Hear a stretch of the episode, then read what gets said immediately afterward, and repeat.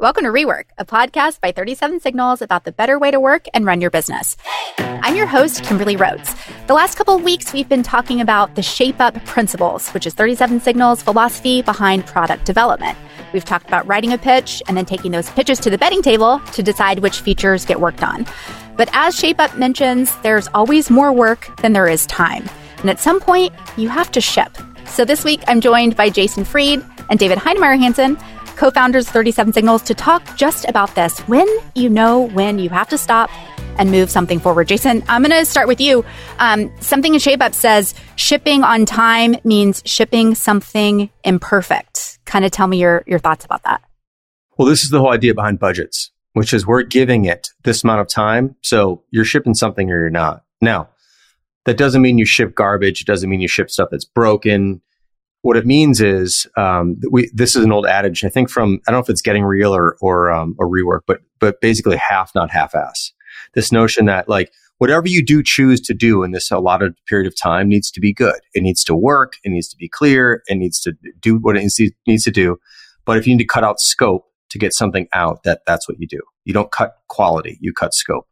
Um, when do you do this? Not on Friday before, at the end of the of the six weeks, not Thursday before the end of the six weeks. But as you go, especially towards the middle, you have a pretty good sense of like, are we going to be able to do this or not?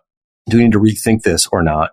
Uh, that's probably the right time. And sometimes it's even a week in. Let's say you're doing a six week project, could be a week in. You could find out pretty, pretty quickly. We do these things called spikes sometimes where you like explore an idea, go, this is going to be way easier than we thought, or this is actually going to be much harder than we thought. And it's at that point you have to maybe renegotiate what you're about to do, what you're about to take on. But you just don't want pileups. That's what you don't want, which is a lot of work left towards the end to rush through and, and do poorly, or or push the deadline out uh, and and overshoot the budget. So you want to avoid those things. So it's a balancing act. It's there's some intuition here. There's asking the right questions at the right time. It's getting you know honest takes from people who are in the work doing it. You know, everyone wants to feel like, oh, we can get this done. We can get this done. There's a bit of a hero complex there, but like being realistic about this. Can we do this? Do we need to cut something out? Is there a simpler way to do it? These are the kinds of questions you want to start asking pretty early on and make sure you're not just finding out at the end. What I think is so interesting about looking at the work through the lens of the budget is that it reminds me of racing, where there's this saying of um, you'll go where you look and turn into the slide. So your body, when you're driving a car, has some intuition, at least once you've familiarized yourself with, with a machine like a car and how it works, that if you're looking at the direction where you're going, you're going to end up there. Your hands are somehow magically going to turn the steering wheel just the right degrees, and your feet are going to help the pedals to get you there. If you're looking at the barrier, you're going to hit the barrier. So when we say, hey, there's six weeks to do this, and you are two weeks in, you're three weeks in, this idea that we're looking at where we want to go, we want to ship in another three weeks, is so clarifying for shedding the excess scope. And it's actually a natural process that I find that most people don't have a lot of difficulty with. Reality is compressing, the timeline is burning down, and they know, okay, this is not so important, we can leave this out. Or if maybe there's a short discussion about it, but it's very, very different from the traditional approach of trying to estimate your way to it. Oh, we have all these things. How do we fit them in? Oh, I don't know. It'll probably come together. Maybe things will go faster at the end. They never do, which is why projects that are driven by estimates invariably are late and often fail. You're not looking where you're going to go. You're looking towards the wall, and you're going to hit the wall with those um, with those estimates. So looking through it with the budgets is just the kind of constraints that actually help you get to where you want to go, and cuts with the grain of human nature and what we're designed to be able to cognitively do. And it makes all the difference. But even so, you have to go into this accepting that you're not going to get everything you want, and that that's actually a good thing. I think this is the second order effect of this. You will end up building less software, less complicated software, less software full of clever little darlings, if you're enforcing these constraints on yourself. I've seen this time and again at thirty-seven signals. When we've given ourselves too long to noodle with something, it becomes overly fussy. it becomes overly clever. It becomes overly complicated. When we are embracing constraints we're setting on ourselves, but we're embracing them nonetheless, and we don't have enough time to do everything that we possibly would, we end up with better software. And this is one of those hard to internalize ideas, which is why you need the constraints, which is why you need the limits to do it, to force you to do it. Because in the moment, you always think, oh, if I had just a little more time, we could make it a little better. We could polish it a little more. Yet, you know what? You'll probably end up with a gold-plated mess. Well, it's funny. They say that same thing in cycling, like with a, even with a bicycle, you go where you're looking. So I, I love that analogy for sure. I do have a question for you, though, because in Shape Up, it mentions things that are must-have versus nice-to-have when it comes to features. And so I'm curious, we talk a lot about these two-person teams. Are those the people that are deciding the must-haves versus nice-to-haves, or is that decided at some other level or some other part of the process? There's no real uh, yes or no answer to that, or these are or these are them kind of answer. It's It just depends on... Um, initially, there's a suggestion Uh, of what we think is essential. Uh, some of that really is essential, and it's pretty obvious that it's essential. I, I can't, it just, it just is. And some of it, like we would think is kind of essential, but turns out not to be. And some of it is clearly optional. Um, and, but those definitions can be reworked during the project, depending on how we're doing. Like part of it is like, we just can't do this in this amount of time. So I don't care how essential you think it is. It can't be done for some technical reason or some whatever reason, right? So then you go, okay, well, well, what are we trying to get out of that thing? Uh, is there another way to kind of get the same thing in an easier way? Uh, so sometimes we'll we'll figure that out where we get eighty percent of the way there or ninety percent of the way there quickly, and we we say that extra, like the the idea we thought was essential, turns out it's only ninety percent of it really is, or eighty percent of it really is, and the other ten or twenty, like, that wasn't the, really the important part. It seemed like it was, but we can get away without having it. That's one of the things that we look for uh, when we're running into these situations. I, I wish I had a concrete example. Maybe David has one off the cuff, but um, there's all sorts of features where we're, we're building something and we're like, you know what? It'd be really nice if you could drag and drop this right into this place. But it turns out like that tends to be quite complicated. That's, but if you can drag and drop it in a general area and they can ask you where you want to put it, that we can do like by tomorrow. But the other one is like, if you're dropping into these little notches of time, like that could take two weeks because of just the way things are done and the way things are built. We would say like, it's important that you should be able to drag and drop. That is essential.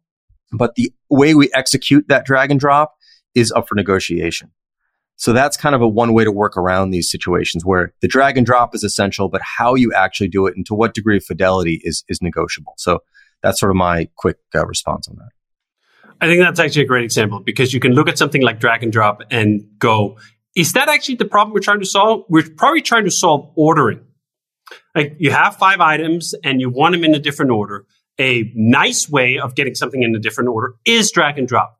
But drag and drop, especially on the web, can be a little fuzzy and there can be other complications and it means it takes longer. Sometimes, do you know what? An arrow pushing things up one at a time or one down at the time is just fine, just good enough. And you could have that done in thirty minutes rather than perhaps a week of uh, of drag and drop stuff. So I think that's a great example of even when you think you have the problem definition, very often, if forced to by constraints, you can go back to that problem definition and restate it. No, actually, what we thought is the problem is not really the problem. The problem we're trying to solve here is ordering. We could solve ordering in a different way. Or we could even decide ordering doesn't matter. We've had cases with this where we wanted something to be orderable and we just go like, you know what? There's actually not going to be that many items on this list. We can just alpha, alphabetically order this by default upfront. Or we could have a toggle where it's either alphabetically sorted or it's sorted by date. That's a way of arriving, approximating that order that someone would manually drag around that allows you to cut scope immensely if you have to. So treating this whole exercise as one that treats the problem statement itself as open for renegotiation. And as Jason says, sometimes when we do the pitch, we think we have the problem definition narrowed down. This is what we like to call the epicenter. If the feature didn't do the epicenter, it's not the feature anymore. It might be something else, but it's not the feature anymore. But even that epicenter can be looked at from a different angle. And sometimes you think, oh, the epicenter is drag and drop for reordering. No, it's presenting a list of information. And actually, as we're developing this, we're realizing There's only ten of them. It doesn't matter that it's user orderable. It could just be pre-programmed in the system with three different ways of doing it. And I think that is exactly what we found time and again, that the constraints lead us, we get into it, we get into it. We really want this thing. We thought this was a must-have. But constraints and time limits have this wonderful capacity to transmute the must-haves into nice-to-haves when you're looking at the alternative. And that's the alternative you always need to have to keep Shape Up honest, is that this is not going to ship at all. If we do not finish this by the end of the time we've allotted, we will cut it. We will absolutely cut in. We've done that several times with marquee features, a handful of times. We've even announced those features. Oh, this is coming. And then it gets to the end of six weeks and we go like, do you know what? We're going to cut it. We can't get to where we want to be with last minute alterations to the scope. So it's just not going to happen.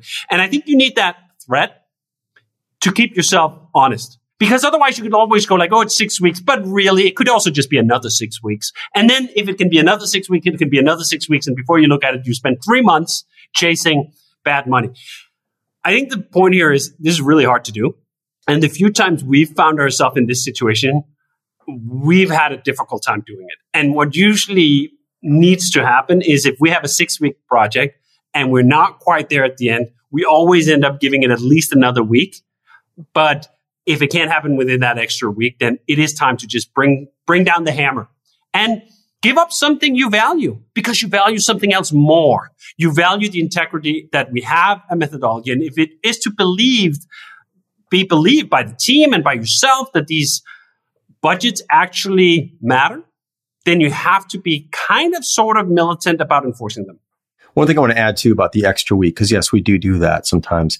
This is the value of of Hill Charts and the the concept behind Hill Charts, which is you could say we're not quite there yet, but you have to say we're not quite there yet with what? Like if we're not quite there yet with something really fundamental that we haven't figured out yet, a week is not going to make it happen. And you cannot lie to yourself that we'll get that done in the next week.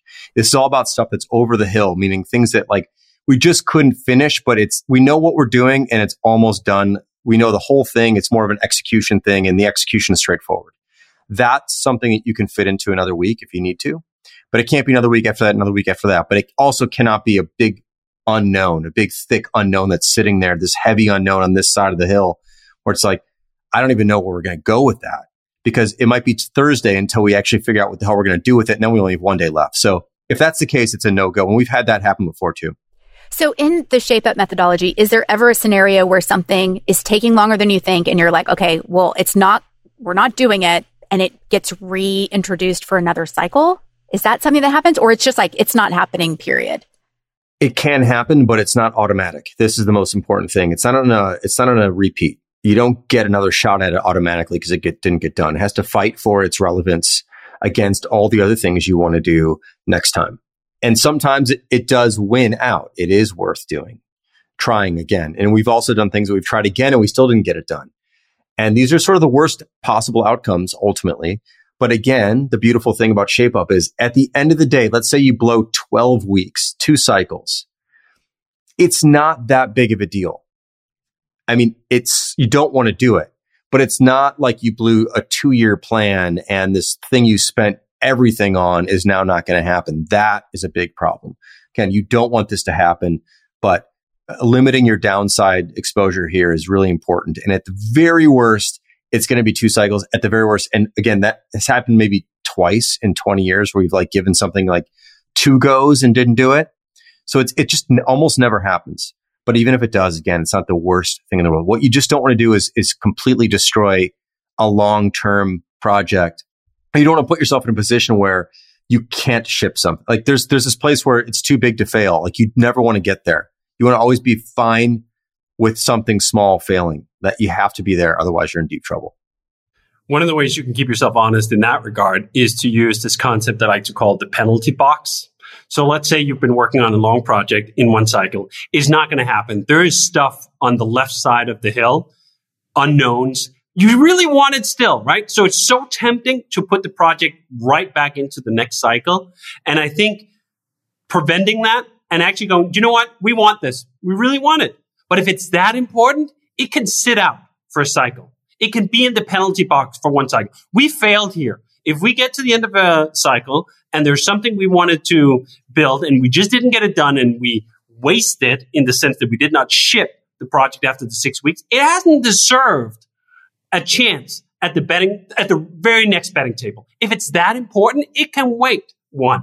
And I think what we found so often is that you confuse your annoyance and your enthusiasm of trying to push it over the line and failing with, this is really important. So several times we put something in the penalty box and then it just kind of hasn't been that important. And we have not wanted to pull it back out of the penalty box once this cycle has um, has passed. So I think that penalty box, keeping yourself honest, is really what Shape Up is about in many ways, that you're core instincts for product development and how you go about dealing with things that are late or things that are, have too much scope, they're they're not great. They need some guidelines. They need some guardrails to be able to really get where you want to go ultimately. And you have to know that about yourself, that there are these cognitive pitfalls that you will fall into as well. Jason and I fall into it all the time. We as a company fall into it all the time. We've been building software this way for twenty plus years, and yet still human nature. This like, oh, if I just had a little more time, we could squeeze it out. Okay, maybe I can't get done in a week, but if I just throw one more week after it or one more week after, we will get it done, right? Hope springs eternal. So you have to have these guardrails that say like, all right, cool, easy. We're just going to put it over here in the penalty box because we decided that up front. Right? It's in the moment when your passion is so high for making this project happen that all these other things fall apart if you don't have some concepts of how do we deal with these situations. Okay, so we've been talking about this concept of like knowing when to stop or when something is complete for product features, but kind of talk me through how this relates to developing a new product. We've mentioned a couple times that we're working on something brand new. Does that same philosophy apply here when you're starting something from scratch, like knowing when is the product done and ready for customers? Like, how do you how do you balance that?